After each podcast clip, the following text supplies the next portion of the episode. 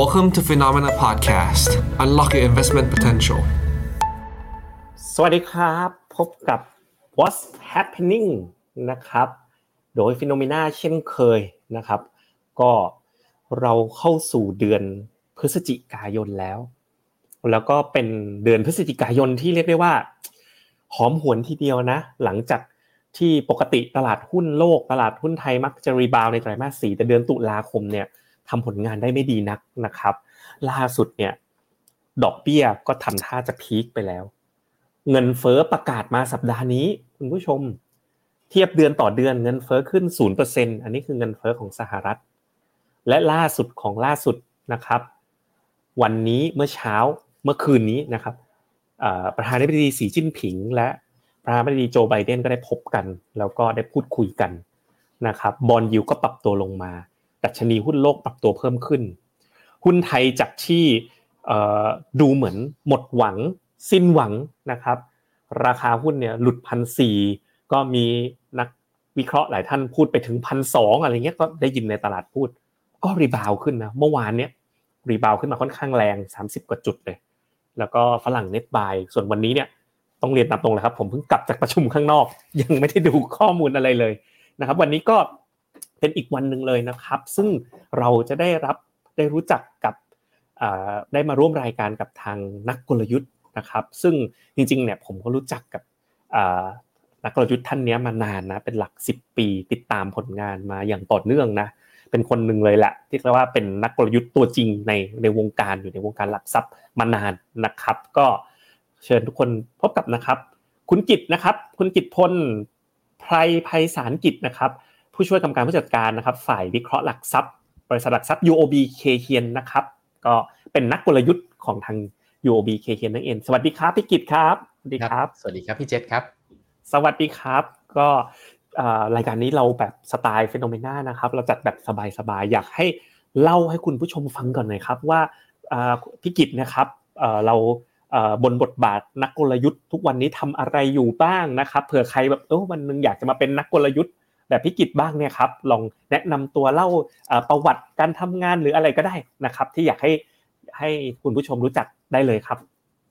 โอเคครับ ก็ต้องบอกว่าผมเองอาจจะเป็นคนที่มาเข้าการลงทุนด้วยความบังเอิญนะครับ เพราะจริงๆ แล้วต้องบอกว่าbackground เนี่ยเป็นสายทางด้านวิศวกรนะครับ ก็จริงๆ เรียนวิศวกรทั้งปริญญาตรีแล้วก็ปริญญาโทด้วยนะครับ โทเองอาจจะมีความชอบว่า เอ๊ะ เราชอบวิชาหนึ่งก็คือวิชาเกี่ยวกับทางด้านของตัวปฐพีวิศวกรรมนะครับ ซึ่งก็เป็นสาขาในโยธาเนี่ยเราก็เลยไปสนใจทางด้านนั้น ก็เลยไปเรียนจนกระทั่งได้ทำ thesis เกี่ยวกับเรื่องของงานขุดเจาะอุโมงค์นะครับแต่ว่าที่สุดแล้วเนี่ยตอนช่วงเรียนโทเนี่ยเราก็รู้สึกว่าเราเริ่มรู้จักการลงทุน แล้วก็เราสนุกกับเรื่องการลงทุน เรารู้สึกว่าเอ้ยเราอยากจะแบบเข้ามาทำงานทางด้านนี้นะนะครับก็เลยแบบลองพยายามที่จะหาโอกาส ซึ่งเพลินว่าจังหวะนั้นก็จะมีโครงการที่เรียกว่าสร้าง นักวิเคราะห์รุ่นใหม่นะครับจูเนียร์แอนาลิสเองเนี่ยก็เลยได้มีโอกาสเข้ามานะครับตอนหลังโครงการนั้นไม่มีแล้วนะครับ ก็จะกลายไปเป็นตัวของทางด้านยังเอ่อ researcher นะครับแล้วก็ตอนหลังก็อาจจะเป็นยัง financial star นะครับก็ต้องถือว่าเป็นรุ่นที่ตลาดเองพยายามที่จะโปรโมทสร้างนักวิเคราะห์ก็ถือว่าโชคดีครับที่ที่ได้เข้ามานะครับ ก็ถามว่าโดยบทบาทของการเป็นช่วงแรกก็ต้องบอกว่าทำทางด้านปัจจัยพื้นฐานก่อนนะครับ ต้องบอกว่าทำแรกๆเลยเนี่ยความเข้าใจก็จะไม่ค่อยมี แต่ว่าพอทำไปสักพักสักพักหนึ่งเนี่ยเราก็จะเริ่มค่อยๆเรียนรู้ เริ่มค่อย ๆ รู้ว่าปัจจัยไหนที่เป็นเรื่องที่สำคัญนะครับ แล้วก็ที่สำคัญก็คือเราเองก็จะมีคุณทีเรียบางอย่างในการตามดูก็คือว่านอกจากที่เรามองเรื่องของการวิเคราะห์ว่าเราแม่นไม่แม่นแล้วเนี่ยเราก็จะกลับพยายามมาดูครับว่าจริงๆแล้วตลาดให้คะแนนกับอะไรนะครับเพราะจริงๆแล้วพอเราไปดูในบูมเบิร์กเนี่ย ตลาดเองก็จะเห็นว่าเอ๊ะจริงๆบูมเบิร์กไม่ได้มีคะแนนวิเคราะห์แม่นเลยนะ คือตัวเลขเนี่ยทำตรงเป๊ะเลยเนี่ยนะครับ แต่ว่าไม่มีคะแนน แต่ว่าบูมเบิร์กเนี่ย ranking นักวิเคราะห์จากเอ่อจาก recommendation นะครับ จาก timing ในการให้ recommendation ว่าเอ๊ะ recommendation เสร็จแล้วเนี่ย เอ๊ะมันสร้าง return ได้ไหม หรือว่าจริงๆ แล้วมันออกมาเป็นแบบไหนยังไงนะครับ ก็พยายามที่จะเริ่มมา มา match ว่าเอ๊ะทำยังไงให้พื้นฐานเนี่ยมัน match ไปเข้ากับจังหวะการลงทุนหรือ timing ของการลงทุนนะครับ ก็ทำแล้วก็ต้องถือว่ามันก็ เราก็เลยจะเริ่มค่อนข้างที่จะเข้าใจภาพหลายอย่างที่มันสอดคล้องกันในเรื่องของตัวฟันเดเมทัลกับเรื่องของตัวของคาตาลิสหลายอย่างนะครับ ก็หลังจากทำเป็นพื้นฐานไปสักประมาณ 8 ปีได้นะครับ ก็มีจังหวะที่ตอนนั้นไปอยู่บล็อกที่ 2 แล้วนะครับโบรกนั้นก็มีจังหวะที่มันเกิดการรวมภาคของทางด้าน research กันกับทางด้านโบรกต่างประเทศนะครับ ตอนนั้นเป็นลักษณะของการไม่ใช่ไม่ใช่ควบรวม แต่ว่าเป็นเหมือนกับการ จอยในเรื่องงาน research นะครับก็เลยทำให้ role บางอย่างก็ต้องมีความเปลี่ยนแปลง ก็เลยต้องมาเลยได้มาทำกลยุทธ์ในช่วงเวลาตัวนั้นนะครับ จริงๆก็พยายามปฏิเสธอยู่อยู่นาน แต่ว่าสุดท้ายเนี่ยก็มาทำใน role นี้นะครับแล้วก็อยู่ใน role นั้นเนี่ยมาจนกระทั่งปัจจุบันก็คร่าวๆแล้วนี่ก็น่าจะประมาณสักเกือบ 10 ปีแล้วครับสำหรับ role ที่เป็นท่านนักกลยุทธ์ครับออกเป็น research ก่อนประมาณเกือบ 10 ปีเหมือนกัน แล้วก็นักกลยุทธ์เกือบ 10 ปี ใช่ครับครับผม อะสวัสดีคุณผู้ชมนะครับ คุณ Someone Like You นะครับ คุณแวนดี้อันนี้ขาประจำเราเลยนะครับ แล้วก็นะมาแล้วแฟนคลับตามมานะครับ คุณอีซิมองนะครับว่าแล้วเชียวคุณกิตพลเก่งมากๆนะครับน่าจะตามมาจากรายการอื่นของคุณกิตพลด้วยนะครับ ก็มาเรามาเข้าสู่ประเด็นพูดคุยของเราในวันนี้กันเลยนะครับ แต่ก่อนอื่นเนี่ยเราเวียนกันไปดูนะครับ ว่าเอ๊ะตอนเนี้ยสภาพของ ตลาดต่างๆ ตอนนี้มันเป็นอย่างไรกันบ้างนะครับ ก็ไปดูที่ตลาดหุ้นอเมริกากันก่อนเลยนะครับ ก็จะเห็นว่าหุ้นอเมริกาตอนนี้ก็รีบาวขึ้นมาระดับหนึ่งเลยนะครับ แล้วก็เบรกไอตัว 4,003 ขึ้นมาแล้วนะครับ แล้วก็ดูทรงมีโมเมนตัมค่อนข้างแข็งแรงเลย อันนี้ผมดูเป็น week นะอะลองกลับกลับรูปให้เป็นรูป day ก่อนนะครับ ก็ถือว่า rebound ขึ้นมาพอสมควรเลยนะครับ ตัว bond yield นะครับ ที่เป็นกังวลกันนะ bond yield ก็ปรับตัวลดลงมาแล้วนะจาก 5%ลงมาเหลือ 4.5 โอกาสที่เฟดจะขึ้นดอกเบี้ยปลายปีนี้ก็ดูน้อยลงนะเดี๋ยวจะถามคุณกิตด้วยว่ามองยังไงว่าดอกเบี้ยจะมีขึ้นอีกไหมหรือจบรอบไปแล้ว ค่าเงิน Dollar Index ก็อ่อนค่าลงชัดเจนเลย พอดอกเบี้ยหยุดขึ้นดอลลาร์ก็อ่อนดอลลาร์อ่อน เงินบาทก็แข็งนะเนี่ยโอ้โหแข็งจะลงมาใกล้ ๆกับ 35 เข้าไปแล้วนะครับ ก็อยากเลยอยากจะถามไปที่ประเด็นแรกครับคุณพิกิตว่า ตอนเนี้ยตัวเลขเงินเฟ้อสหรัฐเนี่ยก็ชะลอตัวลงนะครับ แล้วก็มองดอกเบี้ยโลกเป็นยังไง แล้วก็มองแนวโน้มตลาดหุ้นโลกปีหน้าเป็นยังไง มันกลับมาเป็นขาขึ้นแล้วหรือยังเราเนี่ยไปเจอตลาดหุ้นขาไซด์เวย์เนาะ มาต่อเนื่องนะจะเรียกว่าไซด์เวย์ดาวก็ได้นะเพราะว่ามันก็ยังไม่ได้นิวไฮสักทีเนี่ยเราเจอตลาดหุ้นที่มันเนี่ยเคลื่อนไหวแกว่งตัว sideway แบบเนี้ยนะครับ มันต่อเนื่องมาเนี่ย4,500 นี่คือเลเวลตั้งแต่ปี 2021 นะครับ ก่อนหน้านั้นเนี่ยตลาดแรลลี่ขึ้นมาช่วงหลังโควิดใช่ไหมวิ่งเลย S&P 2,000 ขึ้นมานี่เลย 4,000 กว่า แล้วหลังจากนั้นเนี่ยก็เนี่ยแกว่งตัวเรียกว่าเป็น sideway down ก็พอได้หรือ sideway ออกข้างก็ได้เนาะแต่ไม่ไปไหนมาเลย ร่วมประมาณ 2 ปีกว่าๆแล้ว ปีหน้าครับ จากนี้ไปเนี่ยปลายปีและ set port ปีหน้าพี่กิจมองยังไงครับ เดี๋ยวกดมิวอยู่ครับ ต้องกดอันมิวทีนึงครับโอเคนะครับ ต้องบอกว่าถ้าผมมองเนี่ยผมคิดว่าปีหน้าเองเนี่ยอาจจะต้องเผื่อใจไว้ว่ามันอาจจะไม่ได้ดีมากสักเท่าไหร่นะครับไอ้คำว่าไม่ได้มีดีมากสักเท่าไหร่เนี่ยจริง ๆ แล้วไม่ได้เป็นความผิดของใครเลยนะครับ แต่ว่าต้องบอกว่าจริงๆแล้วเนี่ยมันก็เป็นไปตามวัฏจักรของการลงทุน นะครับเพราะจริง ๆ แล้ว 10 กว่าปีที่ผ่านมาจริงแล้วเนี่ยวัฏจักรของการลงทุนเป็นวัฏจักรที่ดอกเบี้ยขาลงนะครับผลก็คือเราก็จะเห็นสภาพคล่องที่ค่อนข้างจะเยอะแล้วก็สินทรัพย์เสี่ยงแบบหุ้นเนี่ยก็จะทำงานได้ค่อนข้างจะดีนะครับแล้วก็กลายเป็นว่าบริษัทเองเนี่ยมีแผนการต่างๆ ก็ขยายงานได้ค่อนข้างจะง่ายเพราะต้นทุนทางการเงินต่ำนะครับแต่วันนี้เนี่ยเมื่อสถานการณ์ของสิ่งต่างๆมันเริ่มกลับเข้ามาสู่สภาวะที่เป็นปกตินะครับคือทุกวันนี้จริงๆต้องถือว่า เราบางคนอาจจะเรียกว่าดอกเบี้ยสูง เพราะว่าเราอิงจาก 3 ปีที่ผ่านมา 5 ปีที่ผ่านมา แต่ว่าถ้าเราอิงในวัฏจักรยาวๆนี่จริง ๆ แล้วการกลับมาอยู่แถวประมาณ 4-5%ของดอกเบี้ยอเมริกานะครับโดยดอกเบี้ยไทยเอง ซึ่งก็อาจจะอยู่ 3-4%ด้วยเช่นเดียวกันเนี่ยผมคิดว่าเป็นระดับที่คือการกลับมาสู่ภาวะปกตินะครับยังไม่ใช่ยุคเบี้ยสูงนะครับ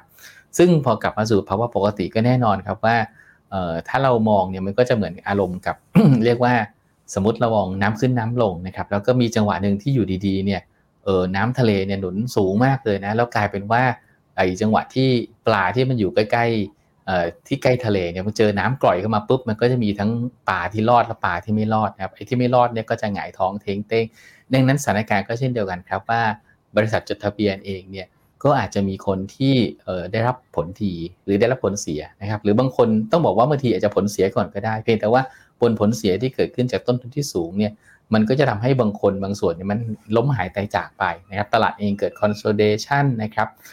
เกิดการแยก market share มากขึ้นในคนที่แข็งแกร่งเนี่ยเพราะฉะนั้นที่สุดแล้วเนี่ยมันก็จะเหลือคนที่ค่อนข้างที่จะแข็งเอาไว้นะครับผมคิดว่าภาพตรงนี้เป็นสิ่งที่มันจะเกิดขึ้นแล้วเราจะเห็นภาพนี้ชัดเจนเนี่ยในช่วง 2-3 ปีข้างหน้านะครับก็เดี๋ยววันนี้จะลองมาไล่ๆให้ดูครับว่าในวิวของด้านอยู่บีเคเฮียเนี่ย เราคิดว่าเราน่าจะเห็นอะไรบ้างในภาพของทางด้านปีหน้านะครับเดี๋ยวผมขออนุญาตตอบคำถามแรก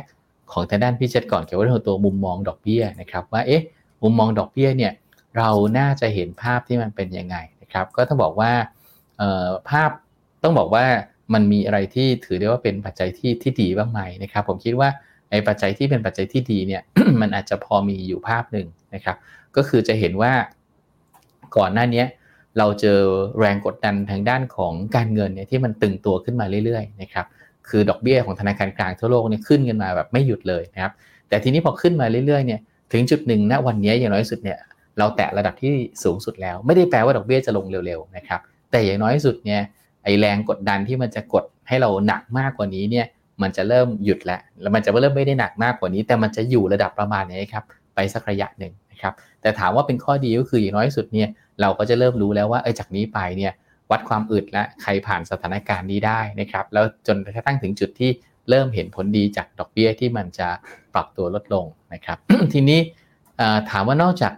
ร่างเรื่องดอกเบี้ยแล้วเนี่ยสิ่งหนึ่งที่มันสิ่งหนึ่งเรื่องของดอกเบี้ยของธนาคารกลางแล้วเนี่ยอีกสิ่งหนึ่งที่จริง ๆ แล้วต้องบอกว่ามันเกิดขึ้นมาระยะหนึ่งแล้วนะครับ เพียงแต่ว่าตลาดเองทำให้เราค่อยเควก็คือเรื่องของตัวการชะลอตัวลงของเงินเฟ้อนะครับจริงๆแล้ว disinflation หรือความหมายก็คือการที่เงินเฟ้อเองค่อย ๆ ที่ยังเป็นบวกอยู่แต่ค่อย ๆ ลดระดับลงนะครับ จริง ๆ แล้วภาพนี้มันควรจะเกิดขึ้นมาสักเดือน 2 เดือนแล้วนะครับ แต่ปัญหาก็คือว่ามันมีบางอย่างเนี่ยตลาดก็จะทำให้เราไข้เขวอย่างเช่น ช่วงที่ผ่านมาเนี่ยตัวเลขเศรษฐกิจบางตัวที่ดีมากๆ ก็ทำให้ผลตอบแทนพันธบัตรเองอยู่ที่สูงนะครับ แล้วก็จริง ๆ หลายคนก็จะเคยมีประสบการณ์ที่ไม่ดีในปีก่อนหน้าว่าเอ้ยมีสงครามรัสเซียยูเครนพอเจอฮามาสพอเจออิสราเอลเนี่ย เฮ้ยมันมาอีกแล้วซ้ำรอยเดิมเลยหรือเปล่านะครับซึ่งเราก็จะเห็นว่ามันต่างกันมากเลยนะครับ เพราะจริง ๆ แล้วในสงครามรัสเซียยูเครนเองเนี่ยผลกระทบจริง ๆ มันไม่ได้แรงขนาดนั้น แต่ผลกระทบที่แรงเกิดขึ้นจากการที่ US เนี่ยแบนรัสเซียซึ่งเป็นผู้ผลิตน้ำมันรายใหญ่นะครับ ซึ่งเราจะเห็นว่าในเคสของฮามาสกับทางด้านของตัวอิสราเอลเนี่ยมันไม่ได้มีใครที่ควบคุมแหล่งการผลิตหรือกำลังผลิตที่เยอะขนาดนั้นเลยแล้วก็มันก็ไม่ได้ลุกลามถึงขนาดนั้นด้วยนะครับดังนั้นพอเรื่องความกังวลเรื่อง เหล่านี้ซึ่งมันบดบัง disinflation ที่เกิดขึ้น แล้วก็ทำให้บอลยูเองเนี่ยกระชากสูงจนเกินไปจนกระทั่งผิดทิศทางด้าน disinflation เนี่ยแต่พอเรื่องนี้มันผ่อนคลายลงมันคลายความกังวลลงเนี่ยไอภาพที่มันควรจะเกิดมันก็ค่อยๆทยอยเกิดนะครับ เราก็จะเห็นว่าหลังจากเฟดประชุมแล้วเนี่ยตลาดเองกลัวน้อยลงนะครับแล้วก็โทนในการพูดรอบที่ผ่านมาเนี่ยดีขึ้นนะครับแล้วจริงๆฮินส์อย่างในช่วงของการแถลงข่าวเนี่ยคือถ้าใครฟังแล้วผมคิดว่ามันเป็นฮินส์ที่มองในทางบวกอะอย่างเช่น มีคนไปถามเกี่ยวกับเรื่องของตัวดอทพลอตนะครับแต่ทีนี้คุณโจนพาวเวลเองก็จะอาจจะบอกว่าไอ้ดอทพลอตไอ้เที่ยวก่อนหน้านั้นเนี่ยลืมมันไปได้เลยอะไปรอดูครั้งหน้า ซึ่งผมคิดว่าไอการไปรอดูครั้งหน้าโทนประมาณนี้มันคงไม่ได้แปลว่าเนี่ยดูนะครั้งหน้าเดดอกเบี้ยขึ้นเละเลยคงไม่ใช่แบบนั้นนะคือน่าจะเป็นโทนที่มันรีแลกซ์มากกว่า ดังนั้นผมคิดว่าตอนนี้ตลาดเองก็เลยเห็นภาพว่าเฮ้ยโทนเนี่ยโอกาสที่มันจะรีแลกซ์มากขึ้นเนี่ยมันน่าที่จะสูงกว่านะครับดังนั้นก็เลยต้องบอกว่าถ้าใครสังเกตจะเห็นว่าตั้งแต่ การประชุมในรอบนี้มานะครับภาพของทางด้านบอลยูเองเนี่ยเริ่มรีแลกซ์ลงมาจาก 5%เลยนะครับโดยเฉพาะ bond yield 10ปีของสหรัฐอเมริกานะครับแล้วก็ล่าสุดจะเห็นว่า พอมาดูตัวเลขที่เกี่ยวกับทางด้านของตัวเงินเฟ้อในรอบนี้นะครับรอบเดือนตุลาคมเนี่ยก็ลดลงมาต่อเนื่องตอนนี้เราจะเริ่มเห็นนะครับว่าตลาดเองเนี่ยเริ่มมองปีหน้าเป็นการลดดอกเบี้ยที่ค่อนข้างจะเยอะแล้ว ผมไม่ได้แปลว่าตลาดจะอย่างนั้นจริงนะครับ คือตลาดเองมักจะ ต้องบอกว่า exaggerate นะก็คือเวลามองดีก็ดีเวอร์มองแย่ก็แย่เวอร์เนี่ยเพราะฉะนั้น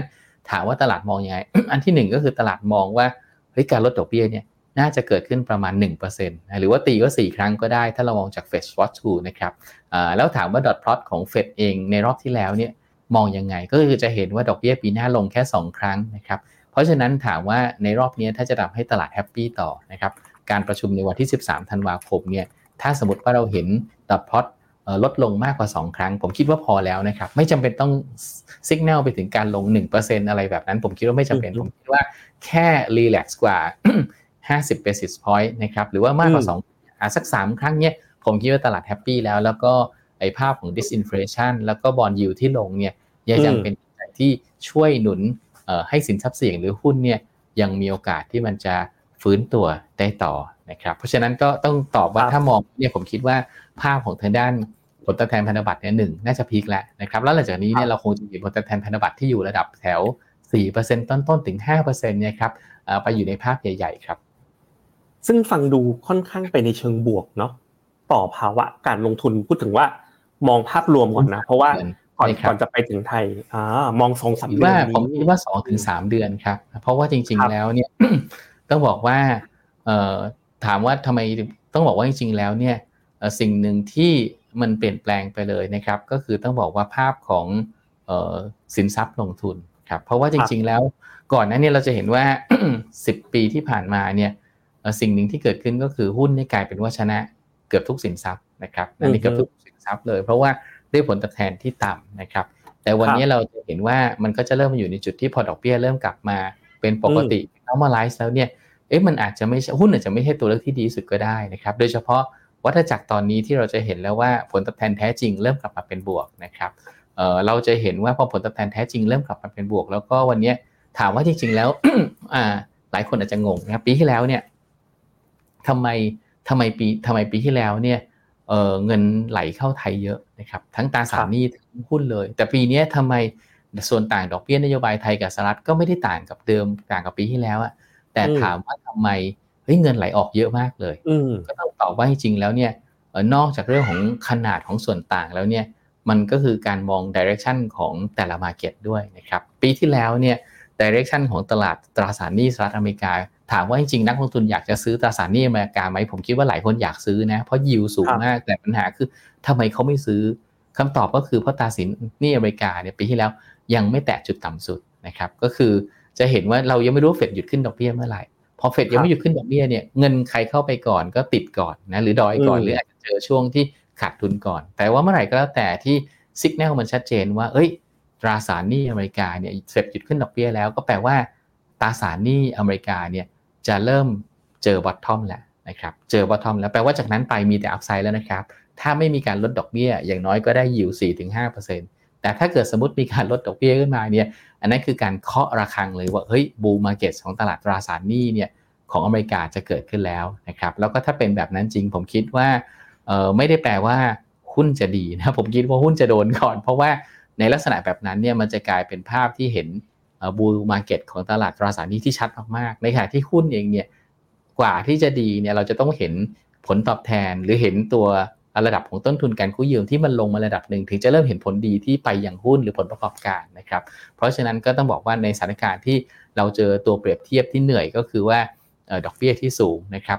ยิวของพันธบัตรที่ก็ค่อนข้างจะดูแล้วจูงใจเนี่ยอยู่เฉยๆ ไม่ต้องเสี่ยง ไม่ต้องลุ้น ไม่ต้องกลัวด้วยว่ามันจะมี negative shock หรือเปล่าเนี่ยเออไปซื้อไอ้นี่อยู่สวยๆ นั่งหล่อๆ อยู่ 4%แล้วไม่ต้องทำอะไรเนี่ยผมคิดว่าตัวนี้ก็เลยเป็นภาพที่ทำให้ปีหน้าครับ โดยโดยเชิงของผลตอบแทนการลงทุนแล้วเนี่ยหรือในเชิงของตัวสินทรัพย์โดยเปรียบเทียบแล้วเนี่ยมันจะเกิดการทิ้วไปยังตลาดตราสารหนี้ครับก็แปลว่าคนจะไป overweight ในฝั่งของตราสารหนี้เนี่ยในน้ำหนักที่มากขึ้น แล้วก็คนอาจจะมี weight การลงทุนในหุ้นในระดับที่น้อยลงครับ ครับผมโอ้โหมาครบถ้วนเลยนะครับ ทีนี้อะเราไปพักกันนิดนึงนะ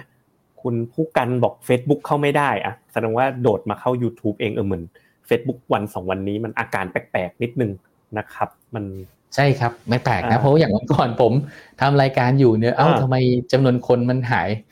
ดูดูอยู่เดียวกันกันมอนิเตอร์อยู่คนแบบหายไปเฉยๆเลยนะครับ ก็ไม่แน่ใจใช้ได้อีกกี่วันจันทร์แอดมินหลังบ้านบอกมาแล้ว ไม่รู้เพราะอะไรก็ตามนะ Finnomena มีงะมีไลฟ์ทั้งเช้าและเย็นทุกวันเลยนะครับอะคุณอดัมสมิธน่าสวัสดีอาจารย์กิจพลเลยคุณกิจพลพี่กิจนี่เป็นอาจารย์ด้วยเหรอครับ สอนหนังสือด้วย จริงๆผมก็อาจจะมีบรรยายให้ทางตลาดหลักทรัพย์บ้างครับ แต่ว่าถ้าของทางทางตามมหาลัยช่วงหลังนี่อาจจะไม่ได้ไม่ได้ไปเท่าไหร่ครับ แต่จริงๆถามว่าถ้าเป็นพวกสถาบันการศึกษาติดต่อมาไงนี่คือ ถ้าเป็นเรื่องด้านการศึกษานี่จริงๆก็คือไปไปบรรยายให้หมดครับ ครับผมก็โอเค สวัสดีทุกคนนะครับ ก็คุณเองเขาก็ตัดพอนิดนึงว่ากองตราสารหนี้ต่างประเทศเนี่ยพอมาถึงไทยเนี่ยก็เหลือผลตอบแทนน้อยจัง เพราะว่ามันต้องหักถ้าเกิดว่า hedge เนี่ยต้นทุนการ hedge มันก็ประมาณสามบาทสามเปอร์เซ็นทีนี้เรามาคุยกันในหัวข้อถัดไปกันบ้างนะเมื่อกี้เราดูภาพรวมของโลกไปแล้วพี่กิตเนี่ยก็บอกว่า โดยรวมเนี่ยสองสาเดือนเนี้ยน่าจะโอเคแหละผมเห็น อันนี้ผมเห็นตรงกันเลยนะ ก็คือตัวดอกเบี้ยเนี่ยมันน่าจะพีคแล้ว ไม่น่าจะมีการขึ้นดอกเบี้ยแล้วนะครับเพราะฉะนั้นภาพรวมเนี่ย สมมติดอทพลอตออกมาปรับลดลงเพราะดอทพลอตเดิมเนี่ยยังคิดว่าดอกเบี้ยปีนี้จะขึ้นอีกครั้งหนึ่ง ถ้าดูจากดอทพลอตเนี่ยเขาจะมอง 5.5 ถึง 5.75 ของสิ้นปีนี้นะ เพราะฉะนั้นถ้าสมมติเขาไม่ขึ้นปุ๊บก็แปลว่าเขา deliver ต่ำกว่า dot plot ที่เขาตั้งใจไว้ แล้วถ้าเกิดเขา shift มุมมองลงมาสักเล็กน้อย ผมว่าไม่เยอะหรอก อันนั้นจะเป็น booster นะ เป็นตัวปัจจัยบวกของตลาดเลยทำให้ภาพรวมการลงทุนตุลาพฤศจิกาเนี่ยน่าจะดูดีขึ้นนะ จุดที่ผมอาจจะเห็น ต่างออกไปบ้างก็คือ ผมรู้สึกว่าไอ้เมื่อก่อนผมก็เชื่อในเรื่อง yield gap เนาะแต่รู้สึกว่าในระยะหลังอะ yield gap อาจจะทำงานน้อยลง หมายความว่าการมองกระแสของเงินนะที่ไหลระหว่างตราสารหนี้กับหุ้นเนี่ยผมมองว่าอาจจะไม่ได้ในยะมากขนาดนั้น ผมคิดว่าตัวอเมริกาเองเนี่ยจุดสำคัญนะถ้าในมุมมองของของทางฟิโนเมนาเนี่ยมองว่าจะมี recession หรือไม่ ถ้า ไม่แน่ใจของพี่กิจเนี่ยตอนนี้ตลาดเขามองกันประมาณห้าสิบห้าสิบเลยพี่กิจมองมี recession เนี่ยอันนี้ของเราของพวกนี้เหมือนต่างกันได้อยู่แล้วเนาะโอเคครับเออเรามองว่า recession เนี่ยที่สุดแล้วมันมีโอกาสจะเกิดในช่วงประมาณสักปลายปลายปีหน้านะครับปลายปลายปีหน้าแต่ถามว่าจริงๆแล้วคีย์สำคัญที่เราอยากให้คนมองก็คือ ให้มองเอ่อ US dollar ครับ คือจริงๆแล้วถ้าเราลองไป study recession ที่เกิดขึ้นใน 3 ครั้งหลังนะครับตอนปี 2000 ตอนปี 2007-2008 แล้วก็รอบหลังเนี่ย 2019 นะครับจะเห็นว่าจริงๆ แล้ว key ที่จะบอกว่าตัวของตลาดเองไปได้ไม่ได้ในสภาวะแบบนั้นเนี่ยจริง ๆ แล้วก็คือบางทีกลายเป็นว่าใช้ชิดที่ทางดอกเบี้ยดูไม่ค่อยได้นะครับคือบางครั้งเนี่ยพอทิศทางดอกเบี้ย peak แล้วกลายเป็นว่าตลาดเนี่ยแรลลี่เลยก็มีนะครับนะแล้วก็ดอกเบี้ยเนี่ยตรึงออกไปปุ๊บตลาดแรลลี่เลยก็มีหรือ ดอกเบี้ยตรึงไปเรื่อยๆเนี่ยเฮ้ยแต่ตลาดซึมลงไปเรื่อยๆก็มีนะครับคีย์ที่เป็นตัวที่มัน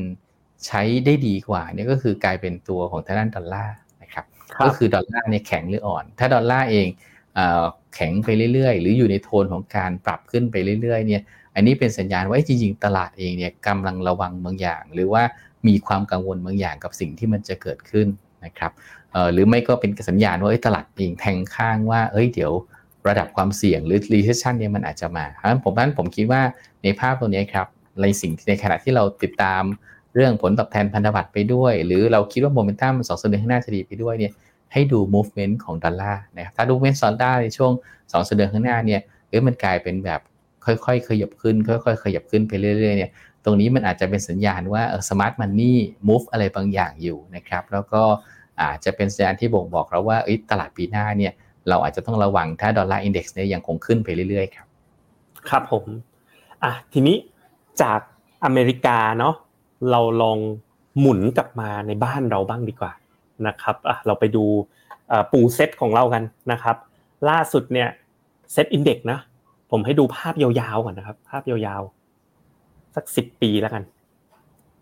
สิบปีที่ผ่านมา SET Index ก็ไม่ค่อยไปไหนเลยนะครับ ผมนะออกจากการเป็น fund manager มาแปดปีพี่กิตสองพันยี่สามใช่ไหมแปดปีก็ย้อนกลับไปก็คือสองพันสิบห้าโดยประมาณนี้ครับ SET Index ตอนออกมาเนี่ย น่าจะเดือนแถวแถวพฤษภาสองพันสิบห้านี่ SET Index อยู่พันสี่ฮะพันสี่เมื่อแปดปีก่อนเนาะเนี่ยผ่านมาแปดปีครับเซตอินเด็กก็ยังอยู่พันสี่อยู่เลย แล้วเมื่อก่อน ก็ต้องดูนะว่าทั้งตลาด EPS เท่าไหร่ผมจำได้ สมัยช่วงนั้นนะเจ็ดแปดปีที่แล้วอะก็มองว่า EPS ปีหน้าน่าจะอยู่ประมาณหนึ่งร้อยพอคิดเป็น PE มันก็ถ้าให้ PE แพงหน่อยก็พันหกพันเจ็ดถ้าให้ PE ถูกหน่อยก็พันสองพันสามตลาดที่อยู่พันสี่ตอนนี้ผ่านมาสิบปีแล้วครับ แนวโน้มตลาดหุ้นไทยเป็นยังไงบ้าง หุ้นโลกโดยรวมเนาะก็ฟังจากพี่กิจแล้วก็ มีลุ้นช่วงสั้น ระยะยาวอาจจะแบบ consolidate แล้วตลาดหุ้นไทยอะครับ ที่ทุกคนดูจะหมดหวังกับเขาเหลือเกิน ก่อนหน้านี้ก็มีเรื่องผิดนัดชำระหนี้มีเรื่องการ short sell ในตลาดหุ้น มีเรื่องอ่าอะไรนะ HFT ใช่ไหม High Frequency Trading นะครับเดี๋ยวก็มาคุยกันเรื่องมาตรการภาครัฐ digital wallet ก็บอกว่าจะต้องทำเป็นการกู้เงินอาจได้รับเสียงวิพากษ์วิจารณ์ จะโดนลดอันดับเรตติ้งหรือไม่ นะครับ แต่มองอีกมุมหนึ่งก็ตลาดก็มันอาจจะเต็มไปด้วย low hope หรือเปล่าความหวังที่มีต่อตลาดน้อย เป็นไปได้หรือไม่นะครับ ที่ตลาดหุ้นไทยเราเนี่ยจะกลับเข้าสู่เลขขาขึ้นนะไปเทสอัพอย่างอย่าอย่าเพิ่งเอาทะลุพันแปดเลย เอาจากพันสี่เนี่ย ไปให้ถึงแบบเป็นขาขึ้นไปสักพันหกพันเจ็ดอะไรอย่างเงี้ยพี่กิจมองยังไง รวมไปถึงล่าสุดกองทุนคล้ายๆกับ S S F นะแต่คราวนี้ชื่อกอง T E S G เนี่ยที่เข้าใจว่าเงื่อนไขเนี่ยให้ซื้อได้คนละ1 0 0 0 0แสนบาท แล้วก็ไม่เอามารวมกับ S S F R M F ด้วย แต่ต้องลงในหุ้นไทยที่มีธรรมาภิบาลดีนี่พอดีเลย คุณบาราคุเดียมก็สอบถามเรื่องกอง TESG พอดีด้วยเหมือนกันนะครับ โดยรวมๆมองอยังไงครับ กับหุ้นไทยครับ โอเคครับก็ต้องบอกว่าถ้ามาดูแล้วเนี่ย ถามว่าจริงๆแล้วช่วง 15 16 17 นะครับ ไปจนถึงใกล้ๆ 18 เนี่ยช่วงนั้นจะเห็นว่าหุ้นไทยเนี่ยดีนะครับถามว่าทำไมหุ้นไทยช่วงนั้นถึงดีเนี่ยผมคิดว่ามันมีองค์ประกอบอยู่สำคัญอยู่ประมาณ 4 ข้อนะครับ ซึ่งคนไม่ค่อยพูดถึงกันนะครับ คือเราอาจจะถ้าใครเรียนเศรษฐศาสตร์มานี่ก็อาจจะมองว่าโอเค เงินบาทจะแข็งได้ก็คือเราอาจจะต้องมี ดุลการค้าที่ดีมี current account นะครับดุลบัญชีธนทรัพย์ที่ดีเนี่ยแต่จริงๆ ผมอยากจะพามาดูว่าจริง ๆ แล้ว factor ที่ทำให้ค่าเงินบาทแข็ง ในช่วงประมาณปี 15 ถึง 18 เนี่ยมันคืออะไรนะครับถามว่าในช่วงนั้นเนี่ยเงินบาทแข็งด้วย4 factor ครับ factor ที่ 1 ก็คือส่งออกเราดีนะครับเราก็เลยมี trade balance เยอะ แต่ทีนี้คำถามก็คือไอ้ trade balance ที่เราเกินดุลมาเยอะๆเนี่ยเอ้ยเราเก่งหรือเราเฮงนะครับ คำตอบก็คือเราเฮงก็คือเราอาจจะรู้สึกว่าตัวเลข trade balance เก่งแต่จริงๆแล้วเราต้องไป crack ไส้ในว่า trade balance เนี่ยเฮ้ย you trade balance นี่ you เกินดุลเยอะๆเพราะอะไรวะคำตอบก็คือว่าอ๋อช่วงเวลานั้นเนี่ยเราเฮงน้ำมันลงฮะ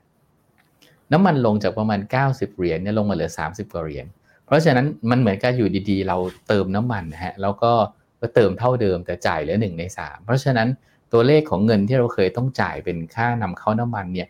มันลดลงเยอะมากครับ เราเคยนำเข้าน้ำมันสูงถึงประมาณ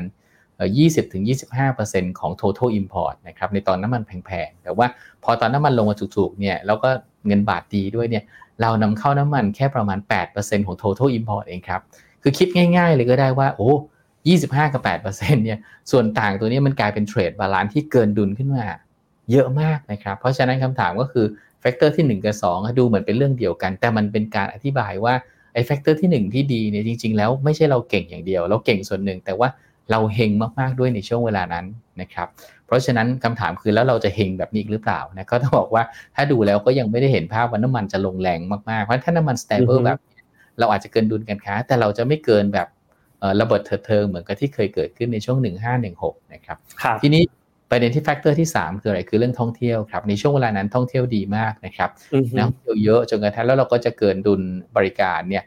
ตลอดเลยนะครับ factor สุดท้ายก็คือเรื่องของดอกเบี้ยนะครับจะเห็นว่าส่วนต่างดอกเบี้ย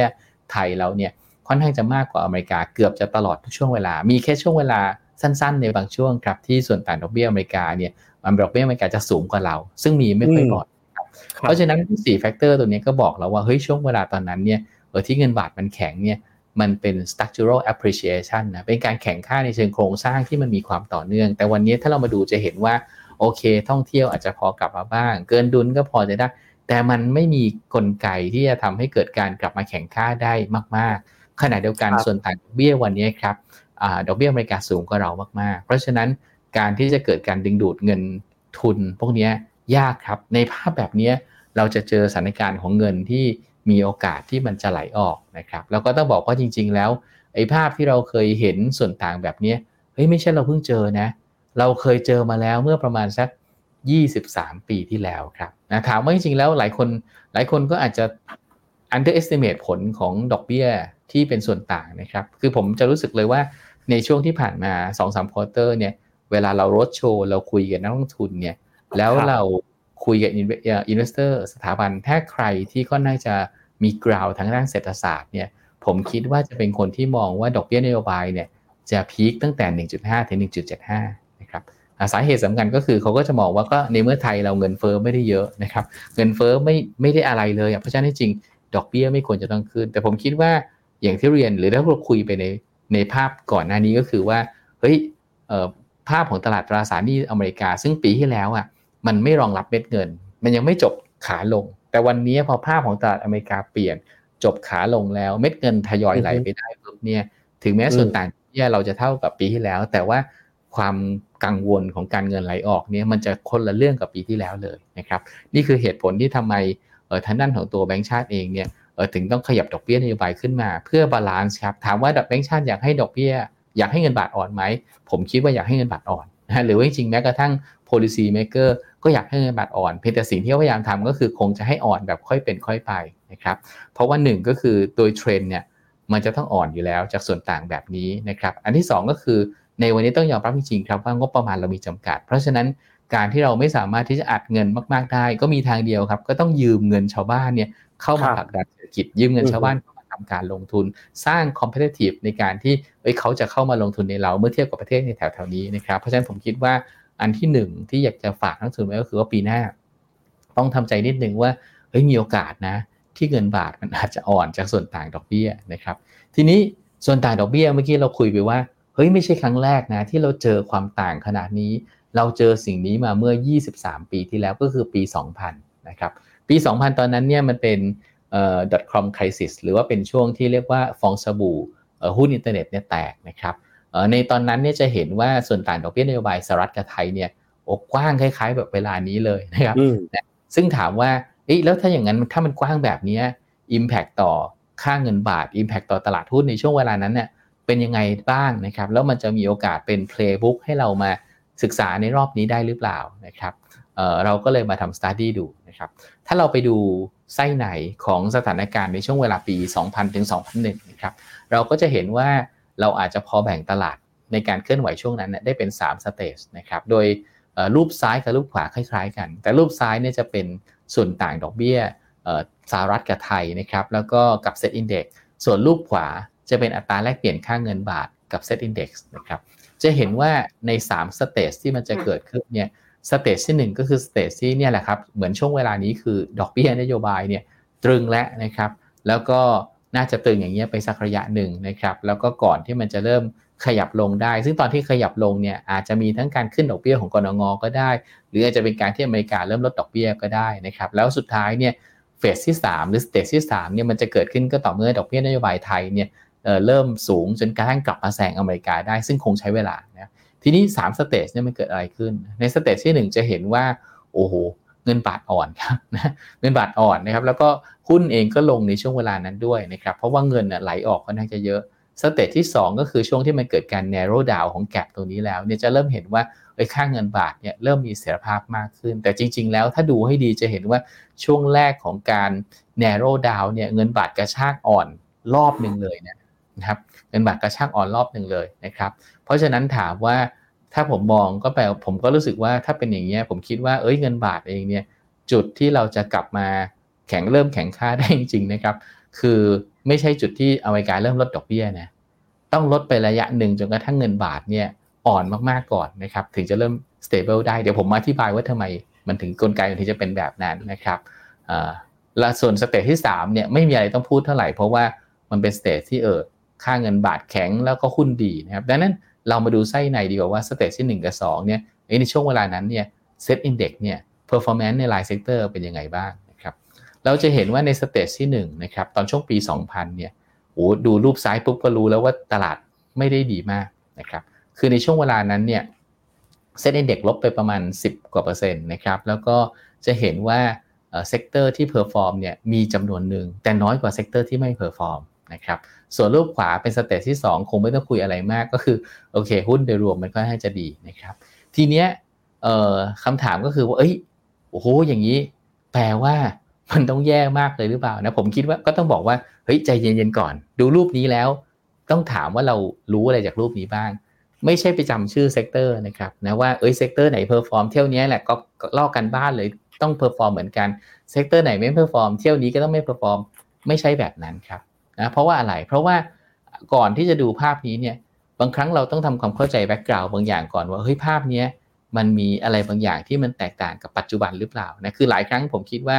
การศึกษาอดีตมันช่วยเรา แต่เราต้องทำความเข้าใจมันในเชิงลึกเหมือนกันนะครับ ภาพหนึ่งที่อยากจะให้ทุกคนโน้ตเอาไว้ก็คือว่าเฮ้ยครั้งที่แล้วอะมันมีโน้ตสำคัญที่เราต้องไม่ลืมนะก็คือเฮ้ยเราเพิ่งเจอต้มยำกุ้งมาปี 9697 เพราะฉะนั้นแปลว่าไอ้ช่วงเวลาที่เราเห็นตรงเนี้ย เราอาจจะยังแย่มากๆ หรือเราอาจจะยังไม่ฟื้นจากต้มยำกุ้งก็ได้ ซึ่งในรอบนี้เราอาจจะไม่ได้แย่ขนาดนั้นนะครับเออถามว่ามันแย่ขนาดไหน เราก็ลองมาดู debt to equity ก็ได้ครับ หรือหนี้สินต่อทุนนะครับ จะเห็นว่าตอนปี 2000 เนี่ยที่หุ้นเราแย่มากๆ ส่วนต่างดอกเบี้ยนโยบายกว้างเออมากๆ แล้วทำให้เงินบาทอ่อนเละเทะตุ้มเป๊ะเนี่ย จะเห็นว่าในรอบนั้นเนี่ย DE ของ SET Index อยู่ประมาณ 9 เท่านะครับ DE คุมแบงก์อยู่ประมาณ 22 23 นะครับครับ DE อีกหลาย sector เนี่ยซัดเข้าไป 4 เท่าบ้าง 7 เท่าบ้าง เพราะฉะนั้นผมไม่ต้องแปลกใจเลยที่หุ้นมันจะดูเละ เพราะว่าก็ก็มันก็มันแย่ เพราะฉะนั้นถ้าถามว่าเราตอนนั้นเนี่ยเทรนตอนปี 9697 เราฮิตมากนะที่เรากู้สกุลเงินต่างประเทศ เพราะดอกเบี้ยต่ำมาลงทุน พอจังหวะเกิดวิกฤตขึ้นมาปุ๊บเราก็เลยแย่นะครับ เพราะฉะนั้นถามว่าการอ่อนค่าของเงินบาทในรอบที่แล้ว มันเลยกลายเป็นว่ามีแค่บางคนเท่านั้นที่ได้เบนฟิต นะครับเพราะหลายคนไม่ไม่ได้ benefit เพราะว่าสมมติเราแบกหนี้ต่างประเทศไว้พอเจอเงินบาทอ่อนนะขายของดีขึ้นแต่ทำไมครับหนี้ก็ไม่ไม่ลดอะหนี้เพิ่มด้วยเพราะเงินบาทอ่อนนะครับนะเพราะฉะนั้นผมคิดว่าในภาพตัวนี้เลยเราเลยอาจจะต้องมามองเป็นภาพคร่าวๆมากกว่าว่า character ของคนที่ชนะมันคือยังไง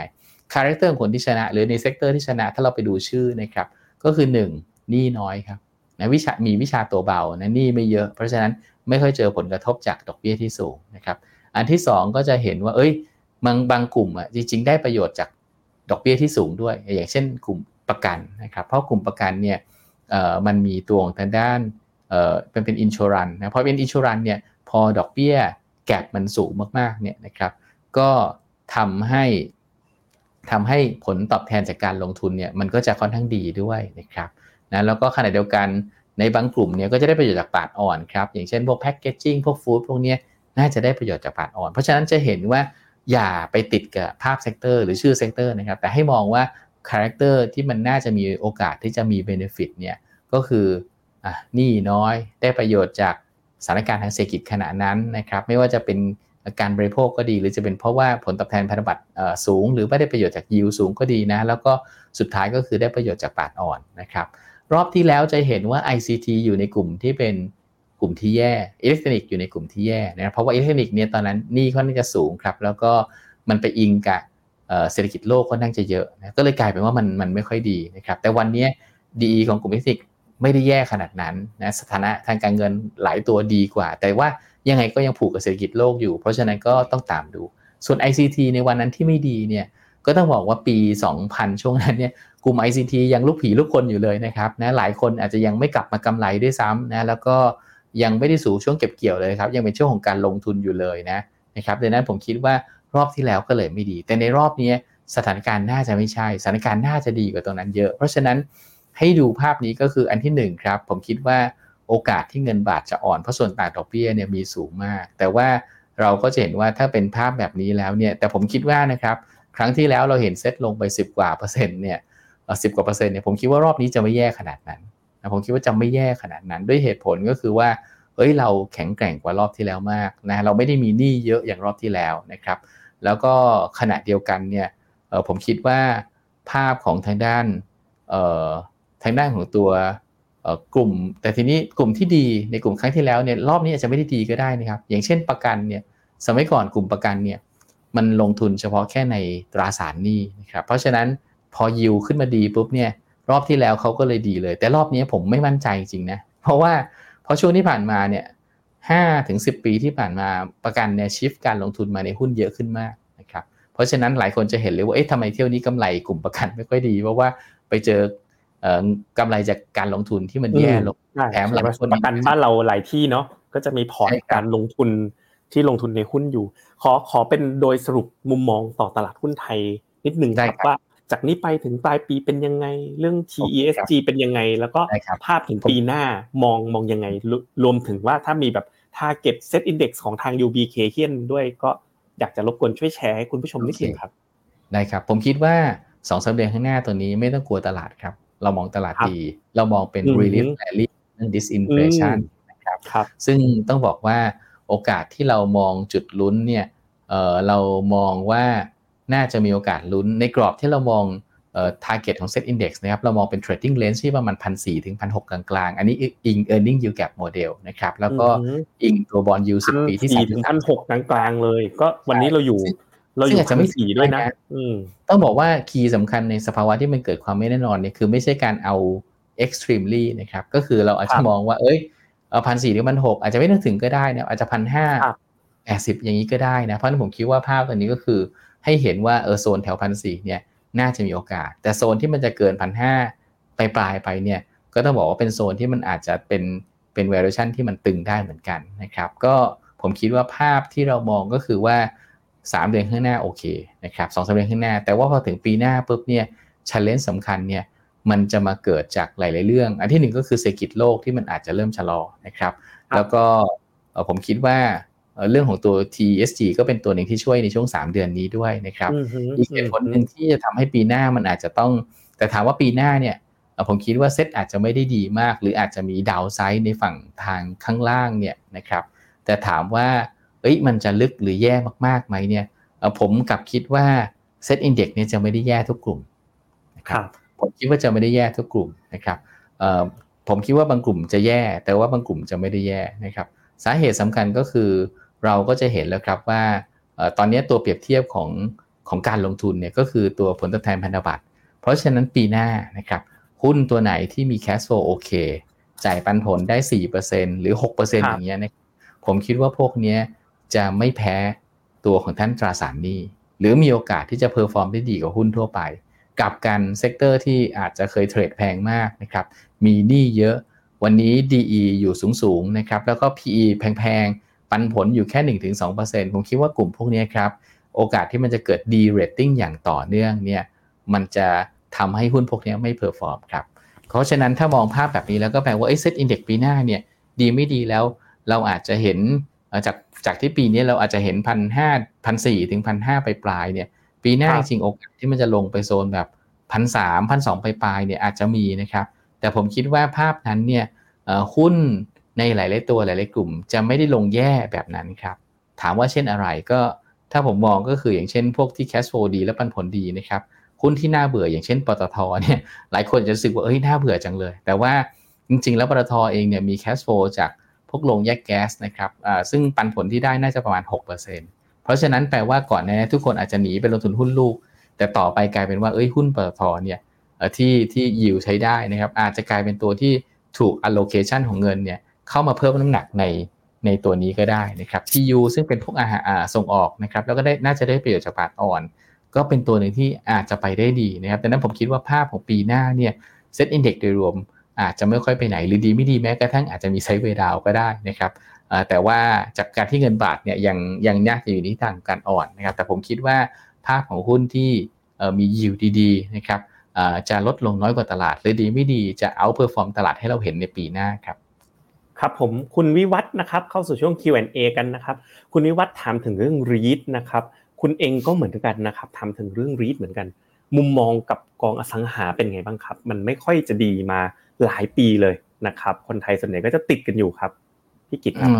ก็ต้องบอกว่าจริงๆแล้วกลุ่มรีดเนี่ยผมคิดว่าในหลาย ๆ ตัวมันมันจะไม่กลับมาเป็นขาขึ้นนะครับคือเพราะอะไรเพราะว่าอันที่หนึ่งเนี่ยต้องยอมรับว่ารีดหลายตัว หรือว่าอินฟาสักเจอร์ฟันหลายตัวเนี่ย มันถูกเสนอขายในตอนที่ยิวมันต่ำมากๆนะครับหลายตัวเลยขายตอนที่ตลาดเองอาจจะมองยิวแค่ประมาณสัก3%แต่วันนี้ยิวตลาดเนี่ย expect กันอย่างน้อยก็คือ 6-7%ถึงจะเริ่มถึงจะเริ่ม competitive เนี่ยเพราะฉะนั้นสมมุติว่าทุกอย่างเหมือนเดิมเลยเนี่ยดีไม่ดีราคามันต้องลงไปครึ่งหนึ่งจากวันนั้นนะครับเพราะฉะนั้นก็แปลว่าภาพแบบนี้มันกลับไปสู่จุดเดิมไม่ได้นะครับอันที่ 2 ก็คือต้องไม่ลืมนะครับว่า กองรีดหลายกองเนี่ยมันเป็นลิสโฮที่มีระยะเวลาจำกัด มันไม่ได้ชั่วฟ้าดินสลายเหมือนหุ้น เพราะฉะนั้นก็แปลว่ายิ่งเวลาผ่านไปมูลค่ามันจะเหลือน้อยลงนะครับผมแนะนำว่าใครลงทุนกองรีดเนี่ยสิ่งที่ต้องทำก็คือการที่ถ้าโดยเฉพาะถ้าเป็น leasehold็คือการลองคำนวณคร่าวๆครับว่าเอ้ยเราได้ปันผลเท่าไหร่ คูณจำนวนปีที่เหลือซิมันมันเท่ากับราคาหุ้นไหม ถ้าเท่ากับราคาหุ้นปัจจุบันเนี่ยไม่ต้องถือไม่ต้องซื้อก็ได้นะ ไม่ต้องถือก็ได้ เพราะว่าแปลว่า เฮ้ยถ้ามันเท่าปัจจุบันเนี่ยเราไม่มี upside เลยนะ เราถือไปจนครบสัญญาได้เงินเท่านี้นะครับซึ่งต้องบอกว่าในหลายๆตัวเนี่ยอยู่ในจุดที่สุ่มเสี่ยงนะครับ อย่างเช่นเอ่อ JASIF เองเนี่ยผมคิดว่าอาจจะได้เงินกลับมามากกว่าตรงนี้มากบ้าง แต่มันอาจจะไม่ได้เยอะอะไรนะครับดังนั้นต้องต้องดูเป็นรายตัวจริง ๆ แล้วก็ประเด็นสุดท้ายที่ผมคิดว่าเป็นข้อกังวล ซึ่งคนไม่ได้พูดถึงก็คือ ผมคิดว่าคือความเสี่ยงของการลดน้ำหนักกอง REIT จาก investor ที่เป็นสถาบันนะ ครับครับผมผมคิดว่าก่อนหน้านี้เนี่ย investor ที่เป็นสถาบันนะครับโดยเฉพาะบริษัทประกันเองเนี่ยน่าจะมีการลงทุนในกอง REIT โดยที่ไม่ได้มีการตั้งค่าเผื่อ หรือไม่ได้มีการตั้งสำรองครับ เพราะว่ามองว่าเป็น investment ที่ดี แต่ปัญหาคือสมมติในวันนี้เมื่อ value มันน้อยลง เมื่อเวลามันเหลือน้อยลงแล้ว เมื่อดอกเบี้ยไม่ได้กลับไปถูกง่ายๆเพราะฉะนั้นการดีเฟนต์ผู้สอบบัญชีว่ามูลค่าของไอตัวแอสเซทนี้จะยังเท่าเดิมเนี่ยผมคิดว่าเหนื่อยมากเลยนะ เพราะฉะนั้น ถ้าเขาดีเฟนต์ไม่ได้สุดท้าย มันจะนำมาสู่การตั้งสำรองนะครับ เพราะฉะนั้นถ้าเขาไม่อยากจะตั้งสำรอง ความเสี่ยงก็คืออาจจะต้องมีการ exit ออกมาในตลาด หรือขยอยลดน้ำหนักในส่วนนี้ลงมา เพราะฉะนั้นผมคิดว่าภาพของกอง REIT นะครับมันอาจจะมีบางตัวที่ไปได้ แต่ว่าหลายตัวเลย ผมคิดว่าจะไม่ perform แล้วก็จะไม่กลับมาที่เดิมครับ ครับผมสุดท้ายนะครับอยากจะถามนิดนึง TESG เนี่ยมี Impact ไหมครับ ที่รัฐบาลกำลังจะประกาศออกมา แล้ว Impact ที่เกิดขึ้นเนี่ย คุณกิตคิดว่ามันจะเกิดขึ้นปลายปีนี้ มันจะเป็น Santa Claus rally เพราะว่าเท่าที่ฟังเนี่ยทั้งอเมริกาและไทยเนี่ยถ้าในช่วงสั้นสองสาเดือนเนี่ยพี่กิตมองว่ามีมุมมองค่อนข้างเชิงบวกเลยนะในในมุมของฟันฟลู TASG กับกับเซตอินเด็กเนี่ยคิดว่า Impact มันจะมาแบบเป็นซันตาคอสหรือเป็น January Effect ครับ ของอย่างนี้เดายากมากทีเดียวเลยโอเคครับผมผมคิดว่ามีเงื่อนไขที่ต้องไปดูวันที่ 21 นี้ครับ ยี่สิบเอ็ดนี้จะมีการประชุมคอรมอซึ่งผมคิดว่าเราน่าจะได้เห็นเงื่อนไขที่มากขึ้นว่าตกลงแล้วกอง TESG เนี่ยมันมียังไงบ้างนะครับถ้าเราไปดูตอนสมัย LTF เนี่ยมันเป็นเงินที่เยอะพอสมควร เพราะว่าหนึ่งเม็ดเงินที่แต่ละคนลงทุนได้เนี่ยแม็กคือ5 0 0แสนเลยนะครับใช่ครั้งนี้แสนเดียวครับ แต่ครั้งนี้แสนเดียวนะครับแสนเดียวแต่ว่าไม่นับรวม S S F กับกับ R M F ตอน S S F คนก็จะผิดหวังว่า S S F เนี่ยไม่ได้มีผลเท่าไหร่ แต่ต้องเข้าใจว่าตอน S S F เนี่ยเนื่องจากว่ามันเบี้ยหัวแตกมากเลยนะครับ คือลงทุนหุ้นไทยก็ได้หุ้นต่างประเทศก็ได้ทองบอลก็มีไทยอย่างเดียว คือไม่รู้นะแต่ว่าถ้ารอบนี้สมมติว่าถ้า confirm ออกมา 21 ไม่มีอะไรเปลี่ยนแปลงว่าเป็นกองบอลอย่างเดียวเนี่ยผมคิดว่า impact ไทยอย่างเดียวครับรอบนี้กับหุ้นไทยเลยนะครับนะเพราะว่าจริงๆแล้วก็จะมีกระแสอยู่เหมือนกันว่าเอ๊ะจริง ๆ แล้วหรือว่าจะเป็นกองที่เป็นพวกตราสารหนี้นะฮะเพราะว่าจริงๆแล้วในช่วงที่ผ่านมาก็คือมันเออเขาอาจจะอยากsupport พวก ตราสารหนี้ของพวกหุ้นที่เป็นพวก REIT หรือเปล่า ซึ่งอาจจะเผชิญผลกระทบบางอย่างจากยิวที่มันสูงขึ้นนะครับนะเราก็ไม่รู้ เพราะฉะนั้นถ้ามันไม่ได้เกิดการแปลงร่างนะครับจากหุ้นไปเป็นพวกตราสารหนี้นะผมคิดว่าถ้าเป็นแค่หุ้นอย่างเดียวเนี่ยผมคิดว่า Impact ตัวนี้เนี่ยช่วยให้เรามี Santa Claus rally เพิ่มได้ครับอ๋อเป็น Santa Claus เนาะไม่ใช่เป็น Jan uary เนาะใช่ครับ ก็คือเพราะว่าการลงทุนเนี่ยมันจะเกิดขึ้นในช่วงของทางด้านปลายภายในปีนี้นะครับดังนั้นก็ผมคิดว่า ตรงนี้น่าจะเป็นปัจจัยที่ช่วยครับครับผมได้ครับผมโหวันนี้ได้ความรู้เยอะเลยนะครับ คุณผู้ชมนะใครที่ถูกใจนะครับพิกิจของเรานะครับเผื่อวันหลังเราชวนมาออกไลฟ์อีกนะครับก็ทาง Finnomena วันนี้ก็ขอขอบคุณนะครับพิกิจนะครับคุณกิจพลนะครับผู้ช่วยกรรมการผู้จัดการบริษัทหลักทรัพย์ UOB เคเคียนนักกลยุทธ์จากค่าย UOB Kay Hian นะครับที่มาแนะนำกับเราในวันนี้สุดท้ายนะครับบอกช่องทางในการติดตามให้คุณผู้ชมนิดนึงหน่อยได้ไหมครับว่า วันนี้ทางพิกิจเอง หรือว่าทาง UOB เคเฮียนถ้าอยากจะติดตามกลยุทธ์การลงทุนเนี่ยติดตามได้ทางไหนบ้างครับครับก็ทาง UOB เคเฮียนเราก็จะมีไลฟ์ทุกเช้าช่วง8โมงครึ่งนะครับถึงประมาณสัก9โมงครึ่งนะก็ตรงนี้ก็จะผ่านทางด้าน Facebook ที่ชื่อว่า U Trade นะครับตัว U ที่มาจาก UOB แล้วก็ TRADE ที่เป็นเทรดนะครับก็สามารถติดตามได้ครับ แล้วก็บางวันก็อาจจะมีรายการในช่วงบ่ายครับ ได้เลยครับงั้นวันนี้เรา กับทางฟิโนเมนานะครับพี่กิตแล้วก็ผมนะครับ ขอลาท่านผู้ชมไปก่อนนะครับ แล้วพบกันใหม่สัปดาห์หน้าสวัสดีครับขอบคุณครับ สวัสดีครับ ในโลกของการลงทุนทุกคนเปรียบเสมือนนักเดินทาง คุณหลักเป็นนักเดินทางสายไหน กองนี้ก็ดี เทรนการลงทุนนี้ก็มา ใครว่าดีเราก็ไปหมดแต่ไม่ค่อย work ให้ Finnomena Exclusive บริการที่ปรึกษาการเงินส่วนตัว ที่พร้อมช่วยให้นักลงทุนทุกคนไปถึงเป้าหมายการลงทุน สนใจสมัครที่ f i n o m e f i n o m e n a e x c l u s i v e หรือ line at f i n n o m e n a p o r t คำเตือน ผู้ลงทุนควรทำความเข้าใจลักษณะสินค้า เงื่อนไขผลตอบแทน และความเสี่ยงก่อนตัดสินใจลงทุน